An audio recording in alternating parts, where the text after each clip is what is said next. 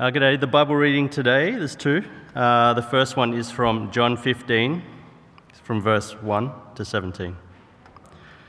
I am the true vine, and the Father is the gardener.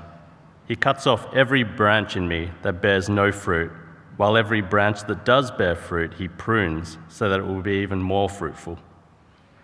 You are already clean because of the word I have spoken to you. Remain in me as I also remain in you. No branch can bear fruit by itself, it must remain in the vine. Neither can you bear fruit unless you remain in me. I am the vine, you are the branches. If you remain in me and I in you, you will bear much fruit. Apart from me, you can do nothing. If you do not remain in me, you are like a branch that is thrown away and withers. Such branches are picked up, thrown into the fire, and burned.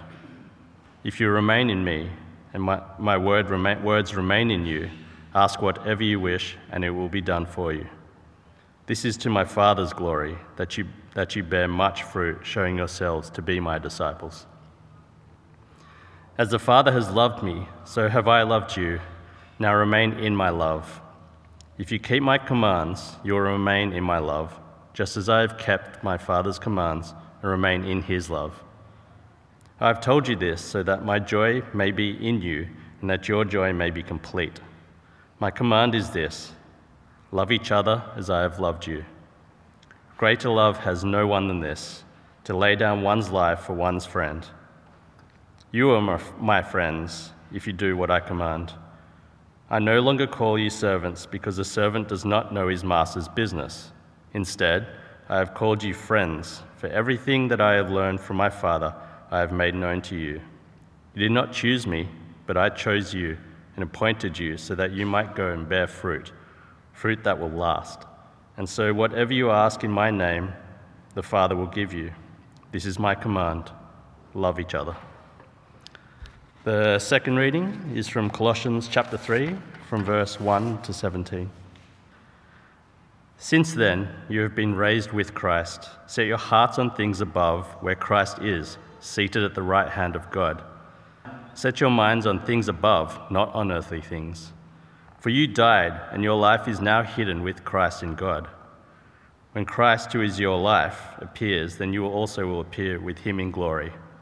Put to death, therefore, whatever belongs to your earthly nature sexual immorality, impurity, lust, evil desires, and greed, which is idolatry.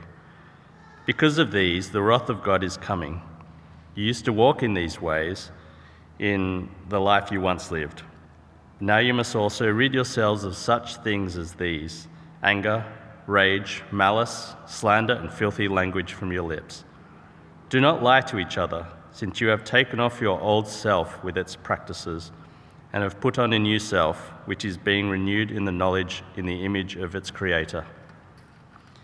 Here there is no Gentile or Jew, circumcised or uncircumcised, barbarian, Scythian, slave or free, but Christ is all and is in all. Therefore, as God's chosen people, holy and dearly loved, clothe yourself with compassion, kindness, humility, gentleness, and patience. Bear with each other and forgive one another if any of you has a grievance against someone. Forgive as the Lord forgave you. And over all these virtues, put on love, which binds them all together in perfect unity. Let the peace of Christ rule in your hearts, since as members of one body you are called to peace, and be thankful. Let the message of Christ dwell among you richly as you teach and admonish one another with all wisdom through psalms, hymns, and songs from the Spirit, singing to God with gratitude in your hearts. And whatever you do, whether in word or deed, do it all in the name of the Lord Jesus, giving thanks to God the Father through him. This is the word of the Lord. Good afternoon. Uh, my name is Emma, and I am the executive minister here at Church Hill Anglican. It is a wonderful joy uh, to fellowship uh, here together with you all. Today, we're going to be thinking about the story of us. So, I'm going to pray and then uh, we'll get to it. Our dear Lord, we do thank you for uh, this place and this space and this moment in time.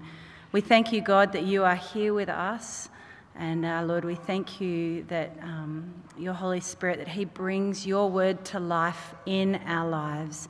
So, Lord, please, as we, uh, as we look at this text from Colossians, and Lord, as we think about our story, Lord, would you help us to see it um, in the big picture, Lord, that it is your story that you are telling uh, over time. So please, Lord, be with us, um, guard us, protect us from the evil one, and help us to be transformed as we engage with your word. And we pray this in Jesus' name. Amen. Well, Christianity is not a new phenomenon or a passing fad. The parish of Church Hill Anglican, both St Philip's and Holy Trinity, that's the, the real name of this particular church, although we refer to it as the Garrison, but more in a moment on that historical little nugget. Um, as a Christian church, we are part of a much bigger story of God's relationship with his people and with the world that he created. Now, the Bible is not just a set of random stories, but it's a narrative which is centered around God's interaction with humanity. And we are part of that story of Jesus Christ and God's plan to renew the world. We are part of the story of Abraham and Israel, of the testimony of the apostles who declared that God has made this Jesus, whom you crucified, both Lord and Messiah. These same apostles encouraged all people to repent and turn to Jesus in faith. They said, For no, there is no other name under heaven given to humankind by which we must be saved. We are part of the historic Christian church who, for nearly 2,000 years, has declared the gospel to the world. We are part of the story of the Euro- European Reformation and of the evangelical movement of the 18th century that brought the gospel here to Australia. We are part of the ancient and the modern Australian story and the story of this land. And we are part of thousands of individual stories that have centred on and been connected to this space for 235 years. And you and me, we are part of the story of our church. Now, the garrison, which is also known as Holy Trinity Millers Point, was originally a church plant from St Philip's, of which there's a number of people in this particular building now, in this congregation, who started their time at Church Hill Anglican at St Philip's. And it was planned at a meeting convened by Australia's first parish minister, the Reverend William Cowper, in December 19, 1839 because the seating capacity at St Philip's Church had been outgrown by the congregation. So I'm giving a little bit a snapshot, a bit of a history here, so that you can uh, see how we fit in this story. The foundation stone of this building here was laid in 1840, and the current building is the same building that's been used for worship and mission for over 180 years. The name the Garrison Church is its nickname, given because of the many regiments that have worshipped here over the years. And the Garrison is one of the few buildings in Sydney with 175 years of a single united purpose to worship God through the risen Lord Jesus Christ. And that's something that we continue to do every week, week in and week out, as we gather together, as we listen to God's word read, as we sing songs, as we pray together, as we listen to His word spoken about, and as we congregate together and talk about His word. We are now the parish of Church Hill Anglican.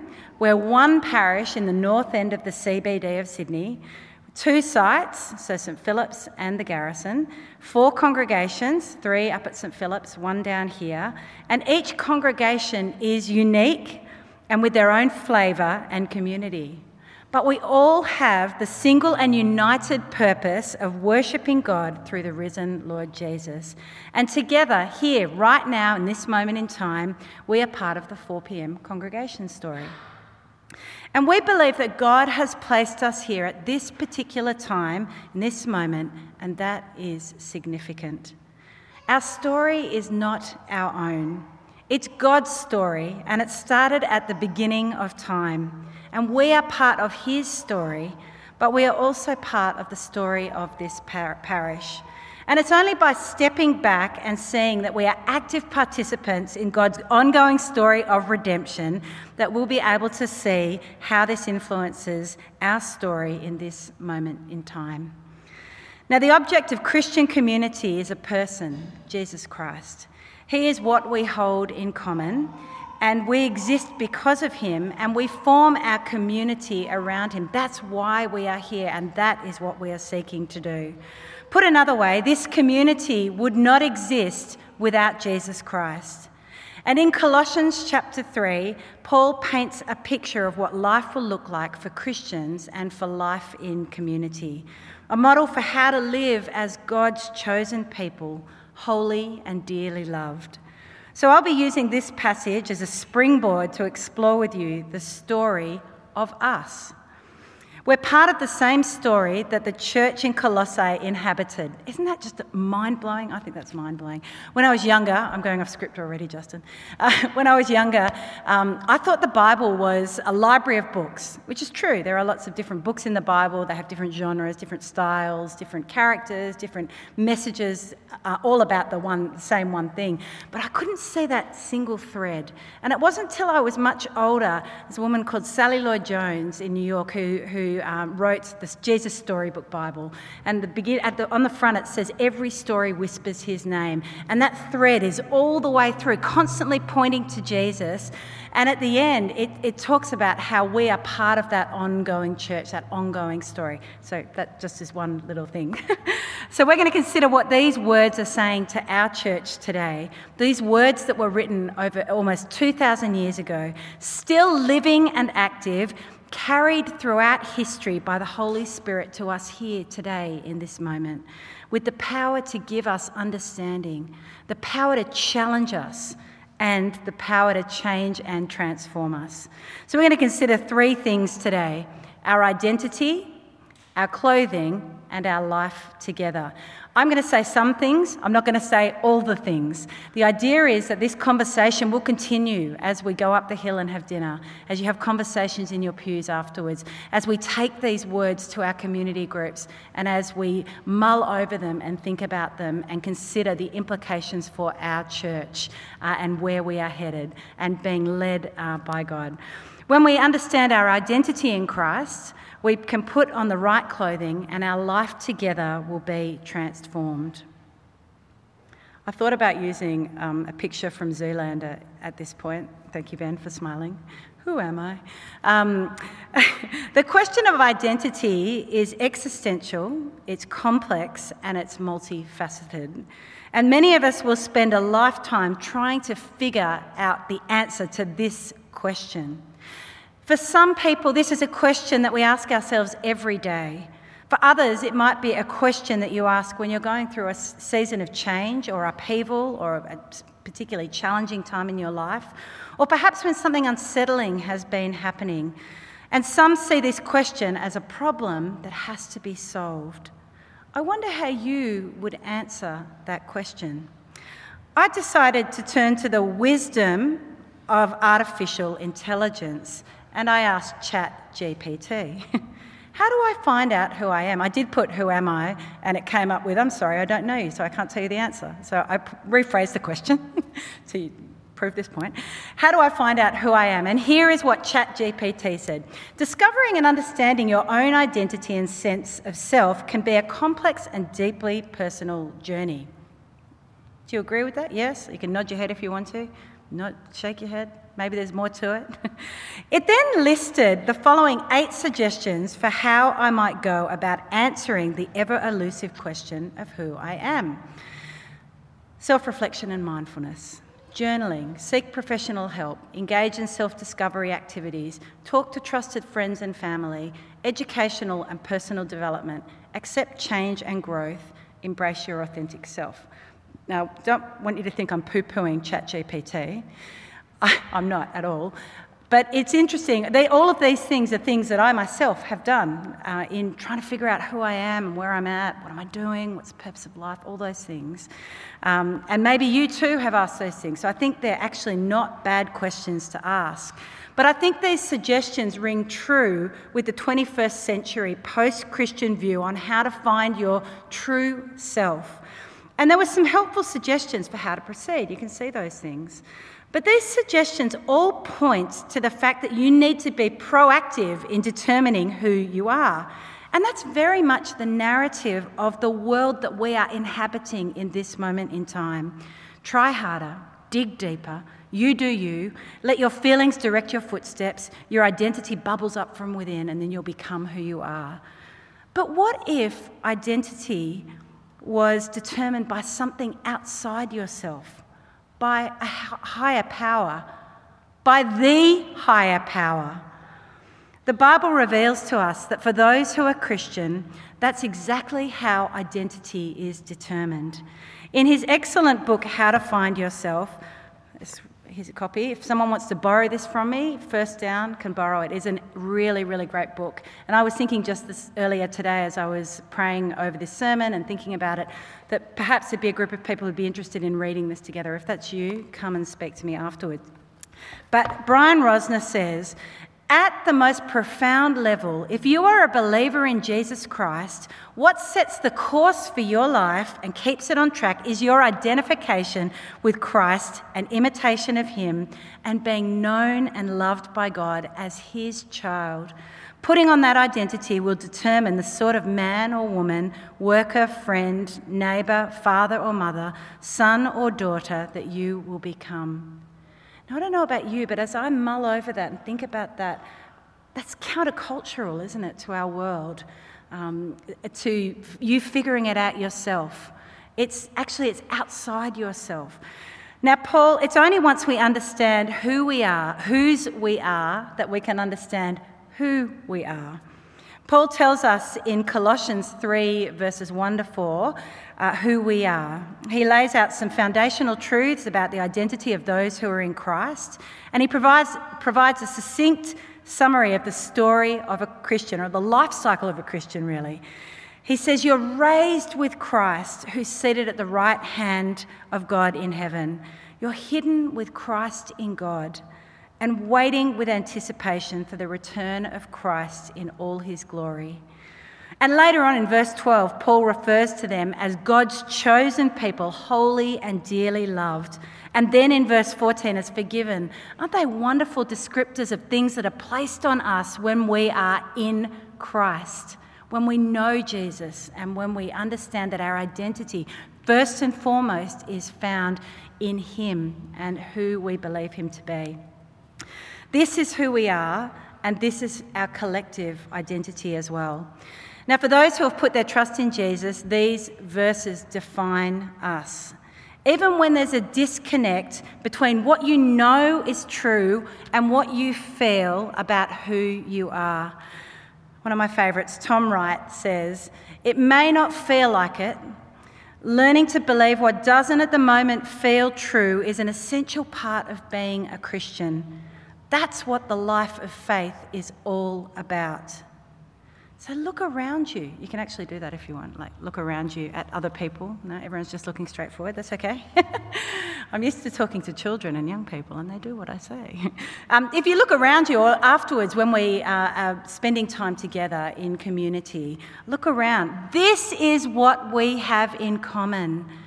The life of faith is all about knowing that we are loved by Jesus and that we are in Him with the risen Lord Jesus when we put our trust in Him. This is our compass. You are this in Christ, and so be this way. Live according to that reality. Be what you are, a Christian, if you are indeed a Christian. Our identity in Christ will impact every facet of our lives who we are as Christians, who we are as a church, who we are as a congregation, and who we are as a community, both here and outside this building. It'll be, determine what our purpose is, why we gather, and what happens when we gather. So, how will our identity in Christ impact the way that we live? Paul goes on to give some instructions for how to live as one who is raised up with Christ. First of all, he says, Set your hearts on things above, where Christ is seated at the right hand of God. If you belong to Jesus, then you already belong to the new world. And then he says, Set your minds on things above, not on earthly things. The Greek translation of this verse uses the word seek, which I think is a little bit more helpful because I think it implies and has weight of it being an active and ongoing thing that will need to happen. That idea of setting your minds and setting your hearts on things. And it's not set and forget, it's keep doing that. keep setting your mind on the things above, on the things of Jesus and of the end times. Now, I don't know about you, but I find it much easier to set my heart and my mind on earthly things the things that are here below, the things that are around me, the things I'm feeling, the things that are easily accessible and tangible, the things that I can touch, taste, see, feel, and experience. And isn't it true that our modern post Christian world places a high premium on the here and now? Which makes these words in Colossians challenging to live out. It really does require power from the Holy Spirit to enable us to set our hearts and our minds on the things of the risen Lord Jesus. It is countercultural and it requires ongoing learning and relearning. We are defined by Jesus, and our identity is tied up in being raised with Christ. We're we are to be actively setting our hearts and minds on the things of Christ and we need supernatural help from the Holy Spirit and diligence. It requires patience and discipline and unlearning old habits of disordered patterns of thinking. Now, I read that and I think about that. I think they're all things that I have in spades impatience, like um, I don't really want to try very hard. Like it's, it, it feels almost too difficult. But the Bible tells me, and Jesus reminds me in, in uh, John chapter 14, that the Holy Spirit, He will help me. That that's what His role is, is to be the comforter, the counselor, the helper. So it's only once we understand our identity in Christ that we are freed to live according to His ways, which is going to mean putting on the right clothing. Paul uses such visual, practical, and tangible language in the verses that follow. He says, Your old identity is without Christ, so not with Him. So you need to take off your old identity and self with its practices. But Paul doesn't leave us in the dark regarding what these practices are. In fact, he's pretty explicit. And if you have a Bible there, have a look at, at what those things are. There are two main areas of behaviour which Paul lists as typical of the old lifestyle that is now to be left behind, taken off, put to death. And they're to do with the earthly nature and sins of the mind and flesh, and they're to do with the way that we speak. Both of those areas are central areas to human life. And both those areas involve great potential for good, but also for evil. Paul says to put to death whatever belongs to the earthly nature, things that are motivated by allegiance to self and the world rather than allegiance to Christ and he uses really strong language. Paul's words would have been radical to the pagan culture of the day, and I think they're radical to us too as we think about them and their impact on us and their power over us, the power of the Holy Spirit to tame these parts of our lives. You used to walk in these ways in the life you once lived, Paul says. Now, as I've been reflecting on these verses and the implication that they have for our church and our story, the story of us, I realise that sometimes the natural inclination, as is true of me and might be true of you too, might be to cover these behaviours up. Just think if I put the other things on and leave, you know, the bad stuff on, the things that are not connected to Christ, then that's going to be okay. Perhaps you feel ashamed of things that only you know now, if you're uncomfortable with what Paul says in these verses, because there's sin in your life that's not acknowledged or dealt with, then please know that Christ died for sins once for all, and he died to bring you, he died to bring me to God. We believe in and worship and worship a forgiving and gracious God. So turn to him in repentance and receive forgiveness in the name of the Lord Jesus. And if that's something you'd like to talk with me, or perhaps Lucy, or Justin, or Tom after the service, that's something we would love to talk with and pray with you about. The beauty of being part of such a community as this is that we have a responsibility and a privilege to walk alongside each other with grace and patience as we traverse these, this journey. Sometimes going uphill, sometimes going down, and sometimes it's just plateaued, and everything in between. We have a responsibility and a privilege to remind each other of God's never stopping, never breaking, always and forever love, to speak the truth of the gospel in love to one another. And the reason for all of this is that we have a new identity in Christ. We have put on a new self. Paul uses the present and active imperative, that's for you, Tom, down the back, which means that we put these things on and we are to keep putting them on. Notice that Paul says that we are being renewed in knowledge in, of, in knowledge in the image of its creator. So the process is ongoing, active, and dynamic. You'll hear me say that a few times because I think that's what lifelong learning is as a follower of Jesus. It's active, it's dynamic. And if it's static and you feel like you're not moving forward, then that's where it's great to make use of the community here. Talk to someone, ask for prayer, ask someone to read the Bible with you because this is what brings unity.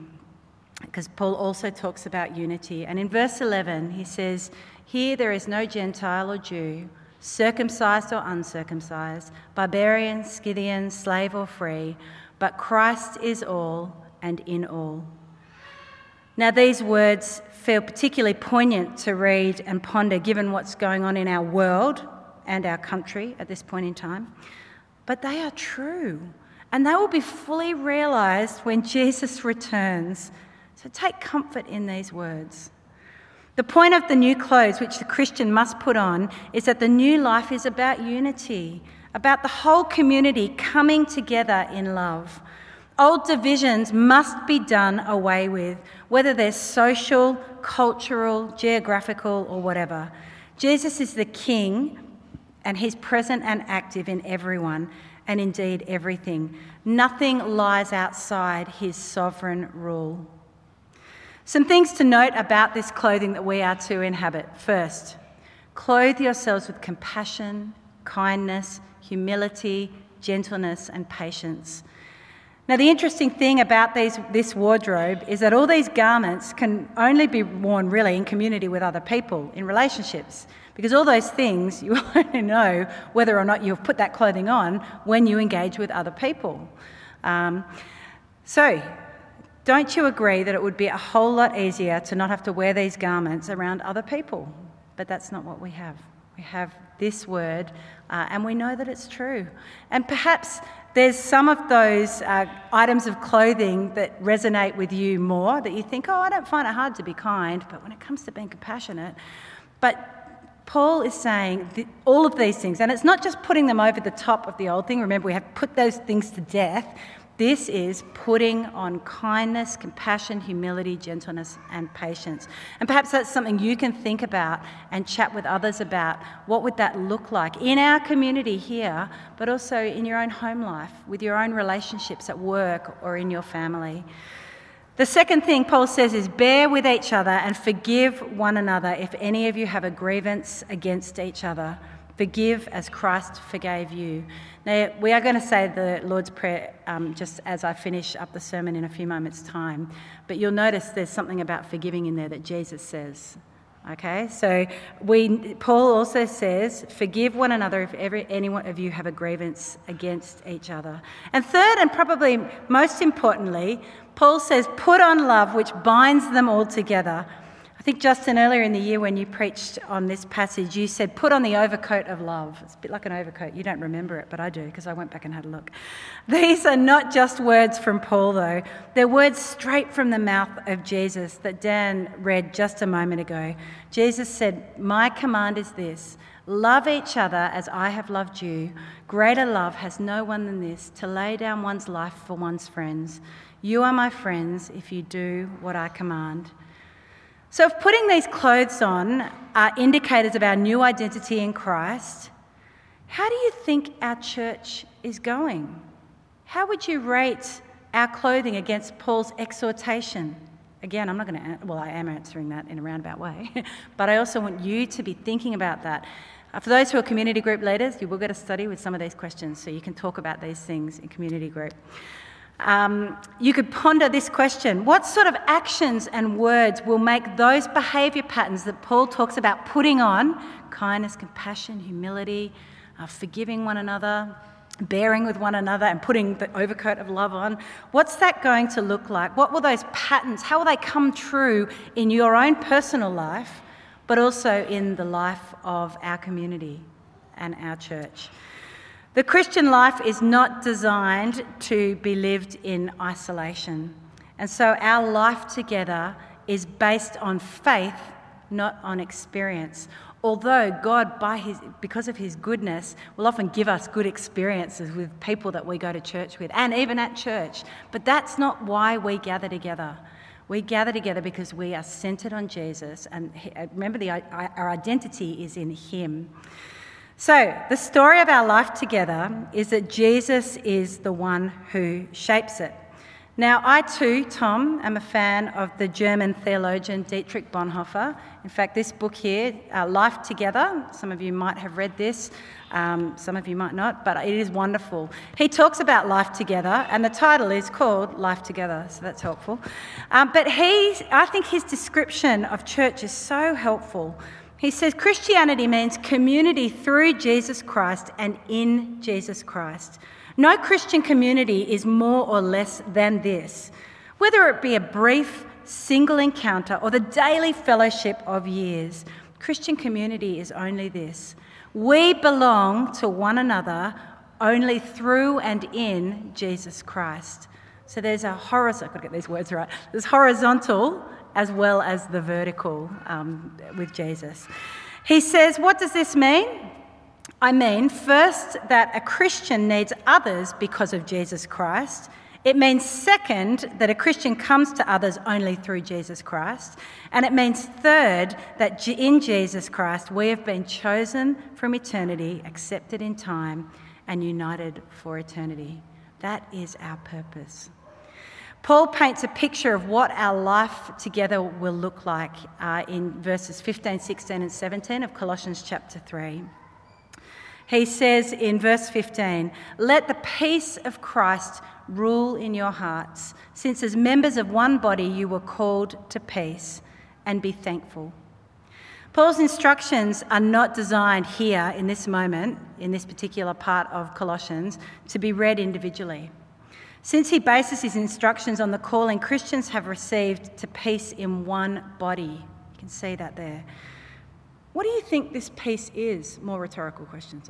what do you think we're to do with this peace? One writer I read said, It's not just the peace we experience when there's no conflict, it's a sense of wholeness and well being, completeness and totality. The sense here is let the peace of Christ be the umpire of your heart amidst the conflicts of life. Let it decide what is right. Let it be your counselor. Paul goes on in verse 16 to say, Let the message of Christ dwell among you richly as you teach and admonish one another with all wisdom through psalms, hymns, and songs from the Spirit, singing to God with gratitude in your hearts. Now, our community group, Dave uh, Irving and I, who both on staff here, we uh, talked about this in our community group on Wednesday night. What's, what do you think dwell means? Why do you think that word's used? What comes to mind when you hear that word?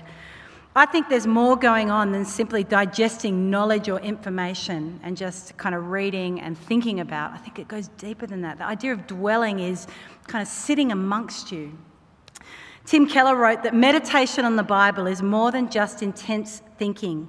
When Paul talks about the Word of God dwelling richly within us, he's clearly talking of something beyond mere assent to information.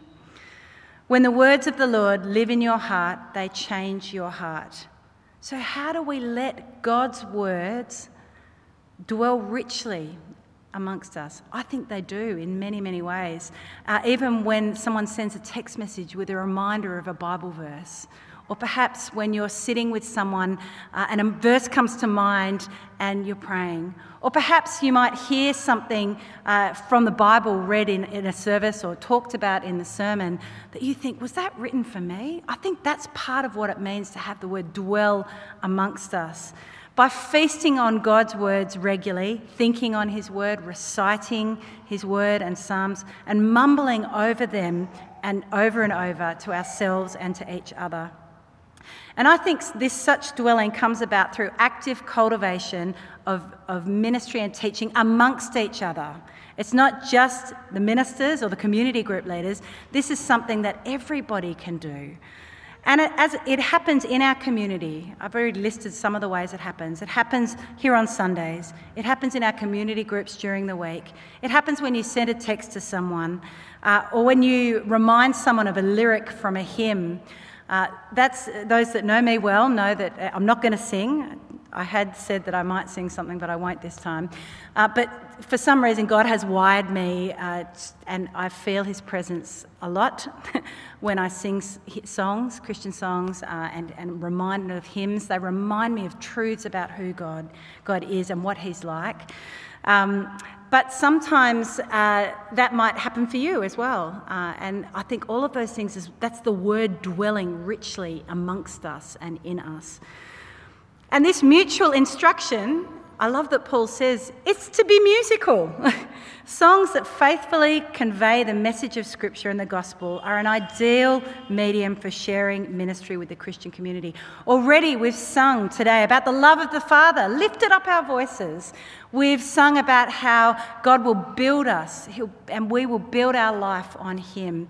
And after this, we're going to talk about how we are His people. We're going to declare that together in song uh, and through prayer as well. When we sing together, it's possible for us to speak and pray and dwell together at the same time, singing the same words. Congregational singing is an act of instructing and encouraging one another. And finally, notice to whom we are singing. We have a dual audience. We sing with thankfulness in our hearts to God, um, with hearts that believe, but we also sing, as the verse here in verse 16 implies, we sing to one another. And verse 17, he says, And whatever you do, whether in word or deed, do it all in the name of the Lord Jesus, giving thanks to God the Father through him. These exhortations are drawn together in an all encompassing instruction relating to whatever you do in word or deed. That kind of takes care of all the things in life, right? every action and word of the believer in every context is to be performed or spoken as one who bears the name of the one true Lord Jesus. There's no sacred or secular divide in Paul's mind. Every act should be an act of Christian service. And what's more, in all the things, the follower of Jesus should be characterized by thankfulness to the Father through the Son. The story of our church belongs to God. He is the author of the story, but we are woven into this story. We're part of it. And God tells his story in and through us. And if our lives are to be shaped by the story of Scripture, then we need to understand two things well. The biblical story is a compelling unity on which we can depend, and each of us has a place in the story. And I want to ask you the question do you believe that? Do you believe that you have a part in the story of God, whether or not you have put your trust in Jesus or not? Do you believe that you are part of that story? But we are also storytellers. God has placed us here in this moment in time, and our lives must be shaped by the overarching narrative of the Bible rather than us reading the Bible into the narrative of our lives, which is so easy to do. And so, being a good storyteller, I think, means that you listen and you observe and learn from those who have gone before you, as well as those who are around us now, as well as uh, those who will go ahead of us, uh, sorry, after us as well. Um, being trans- this happens as we grow and change, being transformed into the likeness of Jesus. Our place in this story and our existence as a community owes everything to Jesus. Let me pray, and then we're going to finish. I'll finish uh, by us saying the Lord's Prayer. So, see, I might let you take over the, the Thanks. Let's pray. Our dear Lord, we do thank you for your sovereignty, and we thank you, God, that you're a storytelling God, Lord, who since the beginning of time has been telling, weaving a story, telling a story, Lord, that about your goodness and your uh, rescue of your people, bringing them back to you. And we pray, Lord, that as we think about our story here, our personal stories, as well as our collective story, Lord, as a church, as a community, would you be with us? Lord, would you protect us from the evil one? Would you help us uh, to put some of these things that Paul talks about into action, Lord? Um, we can only do those things, Lord, though, by the power of the Holy Spirit. So, Lord, would you, um, would you enable us, Lord, to be storytellers as well? Um, to live our identity, to put this clothing on that shows that we are in Christ, and uh, to be able to be part of our story, the story of this church. We pray this in Jesus' name. Amen.